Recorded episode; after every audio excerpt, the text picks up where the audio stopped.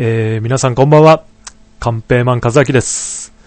えっ、と、今日はですね、あのー、カンペイマン和明個人のポッドキャストの収録をしたいと思います。気がつくと、あの、前回カンペイマンの、まあ、和明のポッドキャスト、個人の方ですね。あの、クロス君とやっている、ノロドロポッドキャストではなく、カンペイマン和明のポッドキャストは、前回お送りしたのが10月の26日でした。これがあの、オックスファムトレイルウォーカーについてってことで、えー一人でですね、30分たっぷりと語った回だったんですけど、えーお聞きいただいた方、いかがだったでしょうかね？あのー時間がある時にでも聞いていただいて、感想なんかもちょこっと教えていただけたら嬉しいなと思いますので、よろしくお願いします。えー今日はですね、11月の4日、3連休明けですね。えー昨日まで3連休で、今日から週が明けて火曜日なんですけど、早いですね。もう11月に突入ってことで、まあ単純に言って、今年も残り2ヶ月ですか。2ヶ月を切ってですね、あのー急激にここ数日冷え込んできていて、この3連休も、まあ全体的に東京地方、快晴に近い天気が続いてましたけど、やっぱり気温が低いですね。日に当たってるとポカポカ陽気っていうか、ちょっと気持ちいい、心地いいくらいの暖かさを感じるんですけど、あの、日陰に入ったり、曇って日が陰ったり、あの、夕方になって日が落ちたりすると、もう随分寒いですね。あの、僕もつい先日まではまだ寝る時もね、あの、パジャマを着て、えーっと、毛布1枚で寝てたんですけど、さすがにあの、この3連休から、えー普通の掛け布団も追加して、毛布と掛け布団と、全くあの、冬と同じ、えーかけてる枚数ですね。これで真冬も、これで行きますんで、もうほとんど冬に近いぐらいの気温になってきたんじゃないでしょうか。あの、ユニットバスの、ね、ガスの、この、イオン調節も、だいぶ高温の方にも回してますから、当然、あの、お湯だけじゃなくね、水も混ぜてシャワーは使ってますけど、いよいよ冬なのかな、っ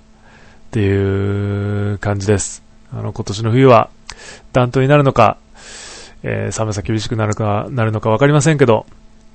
まあ、あの、ここ最近のですね、温暖化とか、異常気象とかのことを考えると、決して楽な冬じゃ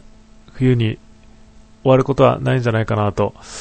思ってます。え3連休はですね、あのー初日、部屋の掃除をほぼ半日かけてですね、がっさりやって、もういつ以来でしょうね、半年ぶりぐらいに、本当に、あのー綺麗にしました。ゴミもいっぱい出てしまったわけですけど、やっぱね、捨てないとあのーもう溜まる一方なんで、あのー思い切って捨てることが部屋を片付けるための第一歩なんじゃないかなと思いますが、まあそれに伴ってあの、お部屋の中のレイアウトも変えてですね、えっと、今までよりも広く感じるし、広々使えている状況で、えーまたこのまま物が増えずにしばらく行ってくれればいいなと思っています。ほんとなんか空間が広がって、とてもいい感じですね。あのー一人には、せ、一人でも狭いぐらいだった部屋が一人には広すぎるぐらいのお部屋に生まれ変わって、とてもいい感じです。ぜひ皆さんもあの、年またぐ前にですね、お部屋の掃除などをして気持ちよく2009年迎えられるようにしていきましょう。で、まあ、あの、3連休は、えっと、新潟からの大切なお客様がですね、えー来ていたりとかしたんで、まあ、それもあってお部屋の掃除もしたんですけど、2日の日曜日は新宿御苑で開催されていた、まあ、これ1日2日と開催されていたんですけど、ライフスタイルフォーラムっていう、あの、エコ系のイベントですね、えーそちらの方に出かけてきました。昨年もね、開催されてるの知ってたんですけど、うーん、まあ、なかなか足が向かなくて、行けなくてですね、えーっと、今年はもう随分前から、あの、今年こそ行こうって決めてたんで、えー二人で行ってきました。えーメインステージで辻真一さんのトークなんかも聞けてですね、あとは50点以上出ている、あの出展ブース50団体ですね、NPO とか NGO とかがたくさん出ていたんですけど、あのー駆け足でダーッと回って、まあいろいろどんなもんか見てですね、まああとあの新宿御苑を、あの、この間ちょっとあの、経営塾のサイレントウォークの下見で初めて行ってきたんですけど、今回2回目でして、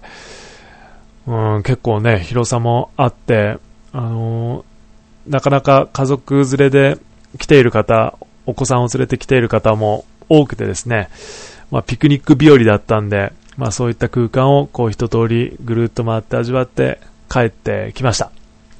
で、その日、2日の日帰り、夕食はですね、あの、国分寺のカフェスローで食べようってことで、えっ、ー、と、先日、クロス君とイベントを機に行ったばっかりでしたけれど、あの、行ってですね、夕飯食べて、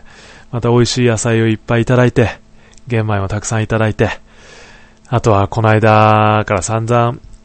あれだな、クロス君とのポッドキャストでも言っている、言ってたんですけど、あのー、カフェスローのパンがですね、めちゃくちゃ美味しくて、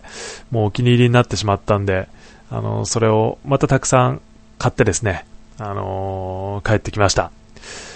まあ、外食したのはほぼそれだけで、あとはもうずっとあの、ここで、アパートで、あの、僕がカンペー汁作ったりしながら、野菜たっぷりのお味噌汁と、あの、玄米をひたすら食べていて、あの、それはそれでとても美味しくてですね、ハッピーな時間だったわけなんですけど、そうですね、まあ外食したのはそのカフェスローだけくらいかな。あとは、その、実はね、カフェスローの帰りに、まあ、たまによる、あの、所沢駅の中に入っている書店があるんですけれど、そこにそのまま帰り二人で寄ってですね、まあ、その隣にある雑貨屋をぐるっと見た後、まあ、雑貨屋には寄ろうと思ったんですけど、書店は寄る気はなかったんですけど、あの、なんかこう流れで本の本を見ていこうって感じになって、まあ、お料理本のコーナーっていうんですかね。なんかそういう食系のコーナーにこう行った時に、あの、本当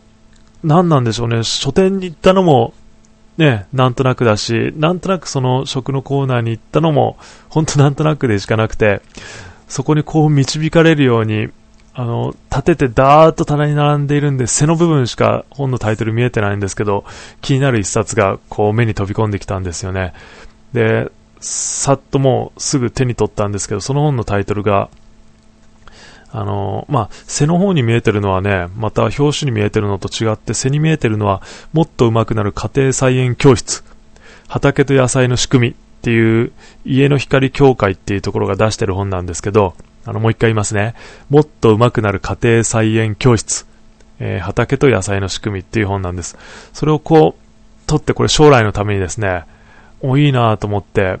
取って表紙を見たときにね、あのー、まあ、帯の部分の表紙に刷られていた箇所にですね、あの、こう、衝撃を受けて、それはあの、昨日のミクシーとブログの日記にも書いた、その衝撃っていうのがこれだったんですけど、あの、先にこのポッドキャストでだけ特別に種明かしをしますが、何が衝撃だったかっていうとですね、そこに書いてあったのが、あの、目指せ野菜作りの達人ってことで、家庭菜園検定公式テキストっていう帯が巻かれてたんですね。家庭菜園検定公式テキスト。で、その下にちっちゃくコラムっぽく四角に囲まれて、第1回家庭菜園検定2009年3月15日日曜日開催って書かれてるんですよ。これを見てね、おー、なんてこったい、これはもう、受けなければ、このために勉強して、ぜひ検定を受けて、この家庭菜園検定を取りたいってもうなんか一瞬のうちに本当に思ってね、あのー、いやもう、鳥肌が立つぐらいに、もう一人書店の中で大興奮してました。一緒にあの行った連れもずっとずっと笑いながら僕の表情を見てましたけど、本当になんか、なんであの棚の前に立ったのか、なんでこの一冊だけがこう、導かれるように目立って出会ってしまったのか、ね、家庭菜園なんて今当然やってるわけないし、ベランダでの野菜作りすらやってないっていうか、ベランダもないんですけど、あのー、ね、いずれは家庭を持つようになったら家庭菜園は絶対やりたいと思ってたんで、その日のためにと思ってガーッと取った本の表紙に、第1回ですよ。やはり。僕は別、別にあの、エコ検定は、えー、っと、去年取りましたけど、別に検定マニアじゃないし、これからもいろんな検定を取りまくろうなんて思ってたこともないんですけど、まだ誰もが持っていない家庭菜園検定第1回ですからね、これはちょっと本気で狙ってみたくて、この公式テキスト、税込1260円はもう即買いしました。えー、っと、まあ、どんな検定かっていうとですね、あの、まあ、検定の内容はその検定のタイトルの通りなんですけれども、えー、と、これテキストって言いながら問題集とその解説、まあ、問題とその解説っていう感じで、こうページが進んでいくんですけど、例えばあの、例題として上がってる第1問目がこういった問題なんですね。えー、次の、次のうち野菜でないのはどれか ?1、メロン。2、トマト。3、リンゴ。4、スイカ。えー、メロン、トマト、リンゴ、スイカ。この中で野菜でないものが一つだけあります。それはどれでしょうっていう問題だったりとかですね。えー、っと、どれが面白そうかな？どれが面白そうかな？これがいいかな？えー、っと、日本がふるさとの野菜はどれか？えー、っと、日本がふるさとの野菜はどれかってことで、白菜、三つ葉、オクラ、さつまいも。この中で一つしかないんですね。日本がふるさとっていう野菜は、白菜、三つ葉、オクラ、さつまいも。それ以外は、もう、外国から来たものだということでしょうね。うーん、なるほど。ナスと同じ科の野菜はどれか。あの、ナス科とかっていうように、あの、科ですね。ナスと同じ科の野菜はどれかってことで、ブロッコリー、インゲン、人参、トマト。まあ、これはなんとなく形とか考えるとわかりますかね。ブロッコリー、インゲン、人参、トマト。とか、まあそういったものなんです。で、さっきもちょっと言いましたけど、試験日はですね、2009年の3月15日の日曜日で、3級と2級の検定が同じ日に行われます。で、3級は受験料4000円、2級は4500円。で、僕はですね、もう今日実際あの、カードの引き落としで受験料支払って申し込みも済ませたんですけど、3級と2級の併願受験も可能なんですね。で、僕はあの、併願受験を申し込みました。併願受験はですね、併願割引っていうのがあって、合計8500円のものが8000円になります。500円お得になりますんで、あの、頑張って2級も受かるようにしますけど、あの、2級がダメでも3級は取りたいってことで、併願で。で、実施エリアは東京と大阪だけですね。あの、家庭菜園検定オフィシャルサイトっていうのもありますので、えー、検索サイトで家庭菜園検定って言って検索すると、あの、簡単に見つかると思いますんで、ぜひ、あの、試験の概要とか、えー、例題とか、あのー、そういったものを確認してもらえればと思います。受験資格はもちろんありません。家庭菜園を愛する方ならどなたでも、年齢、性別と制限はございませんって書いてあります。家庭菜園僕は全然やってないんですけど、まあ、愛する者の一人としてですね、あのー、受けてこようかなと思います。試験時間はそれぞれ3級も2級も1時間ですね。うん。で、3級は50問、2級は70問。えー、っと、3級は50問中30問以上で合格、2級は70問中50問以上で合格となっています。まあ、気軽に受けれて、えー、あの、ね、合格するしないってよりも、まあ、落ちるより合格当然できた方がいいですけど、まあ、自分なりにその検定日に向けて試験日に向けて勉強していく中でこう、今まで知らなかった知識をですね、えー、吸収していって、その将来の家庭菜園に役立てたら、もう最高ですよね。あのー、ちょっとした知識を知ってるか知ってないかで、収穫に大きな差が出るってどっかに書いてありました。うん、どっかにね、書いてあったんです。そうですね。どっかに書いてあったそうなんですよ。なぜ畑に、畑に石灰をまくのかとかですね、堆肥と化学肥料は何が違うのかとか、農薬のこととか、なんかそういったこととかをこう、知れる感じになっているみたいです。うん。うん。まあ、野菜を収穫するまでにはある程度の知識が必要になりますっていうことで、えー、ぜひ、あのー、ちょっとでも多くの野菜、ちょっとでも美味しい野菜を収穫するためにですね、あのー、頑張ってみたいと思います。で、そうそうそうそう、これをね、あの、今日、僕はあの、ネットで申し込みを済ませたんですけど、同じところがやっている他の検定もあってですね、ちょっと待ってくださいね。えー、っと、今言ったのは家庭菜園検定なんですけど、そのホームページに入ると皆さんわかると思いますけど、他の検定の詳細情報に飛べるリンクがあってですね、その中でもう一ついいものを見つけたんです。それがね、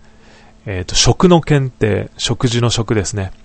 えー、食と脳をテーマにしたですね、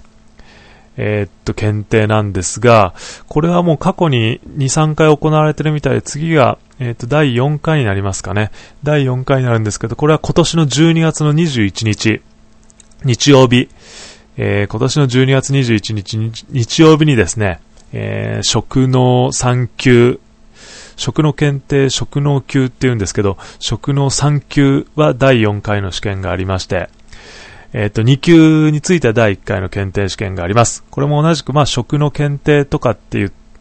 入れて検索すると出ると思いますんで、興味ある方は、ぜひ、一緒に見ていただいて、一緒に、ね、あの、受けれたら嬉しいなと思います。これは東京、大阪以外でも全国各地で何か所かでやってますので、えー、東京、大阪以外の方でも受けやすいかなと思います。こっちはね、あの、2級を受けるためには3級に受かってないとダメなんで、えー、僕は12月21日の3級の第4回の検定に申し込みをしました。いろいろ、あのー、まあ、将来、将来って言っても、あの、そんな遠くない将来ですけど、えー、やっぱりね、ある程度自給率を上げていきたいっていうか、ある程度自給できる生活にシフトしていきたいと思ってますので、そのためにも、全く今まで、あのー、知識をこう身につけることって農業とかに関してしてこなかったんですけど、あの、そういったことにもトライしていきたいなと思ってます。まずは、あのー、本当に、この間の書店での、この一冊の本との出会いが、まさか手にした本がね、第1回家庭菜園検定のテキストだとは思いもしませんでしたが、あの、なんかとても楽しみが増えました。3月、来年3月、抽選に受かれば東京マラソンも走るかもしれないし、えー、この家庭菜園検定もあるかもしれないし、またいろいろとあの勉強しながら気づいたこととかですね、あの知ったこととか、こう、この場でも、ポッドキャストでも皆さんに紹介していければなと思ってますので、その辺も楽しみにしていただければと思います。えー、興味ある方ぜひ、ホームページ検索してアクセスしてみてください。じゃあまた、とりあえず今日はここまで。バイバイ。